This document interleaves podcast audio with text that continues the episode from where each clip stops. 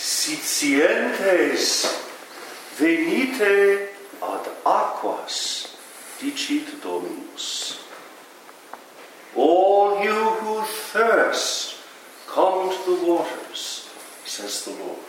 In the name of the Father, and of the Son, and of the Holy Ghost. Amen.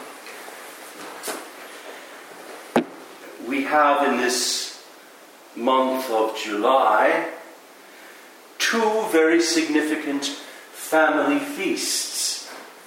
On the 26th, we celebrated the holy spouses, Joachim and Anna, as a couple.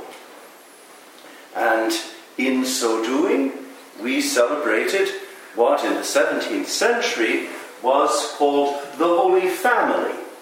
For in the 17th century, when spiritual writers spoke of the Holy Family, they referred not only to Jesus, Mary, and Joseph, but also to Joachim and Anna, the whole extended family. And so we had that feast of Joachim and Anna on the 26th. We have this also in the prayer that we often say after the Rosary, uh, in which we uh, acclaim as blessed not only Mary, the Virgin Mother of Jesus, but also Joachim her father, and Anna her mother, and Joseph her spouse, and John her son, and Gabriel her angel. Uh, that would have been the understanding of family, an extended family that goes even beyond the earthly family, that includes the guardian angels the earthly family. And today we uh, celebrate yet another family, a rather curious family. Two unmarried sisters and their brother. We celebrate today Lazarus. This is the order in which they're presented in the collect of the office and the Mass. Lazarus, Martha, and Mary. In the monastic tradition, today is the patronal feast of the guest master. And so we have a special prayer today for Brother Cassian in his work as guest master. And this, because the guest master is uh, the face and the eyes and the heart and the hands of the monastery with regard to guests. And his is the work of hospitality. That's one monastic side of today's feast, but there's another. Lazarus, Martha, and Mary represent the monastic vocation uh, in its, in its fullness. First of all, Lazarus.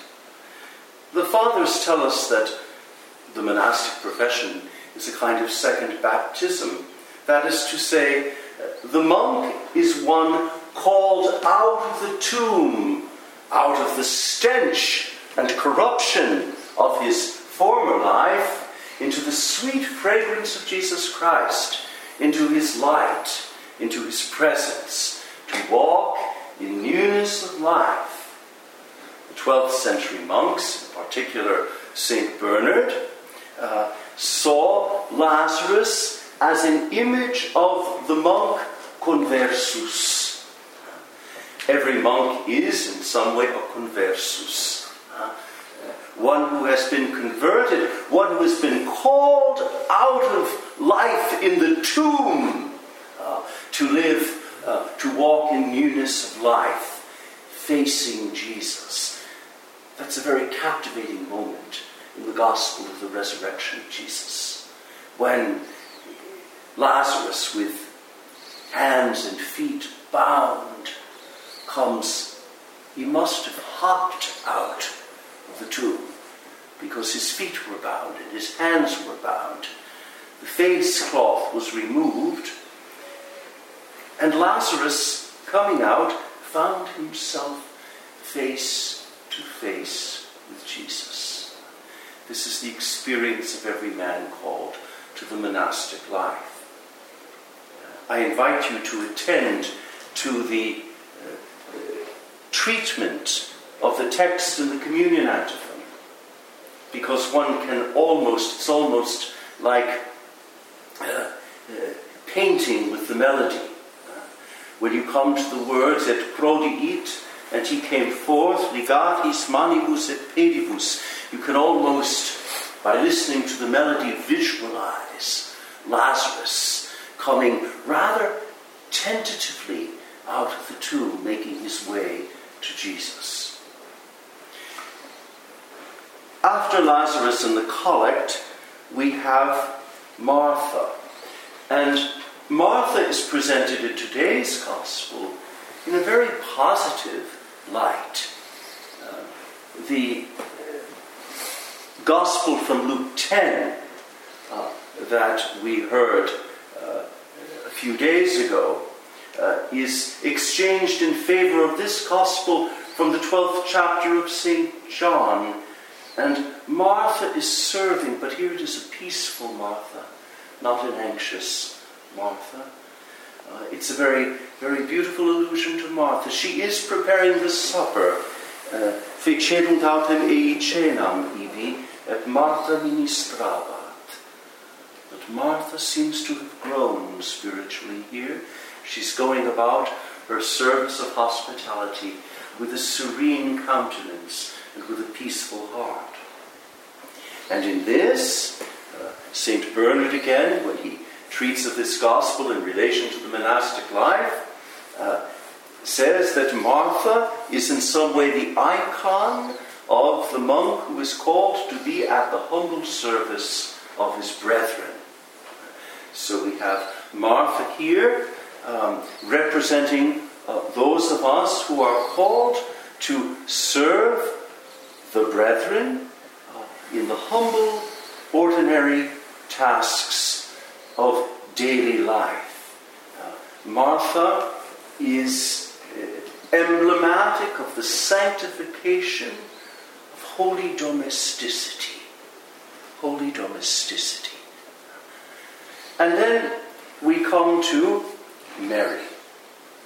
Uh, the gospel in uh, describing uh, Mary's lavish gesture of adoring love says this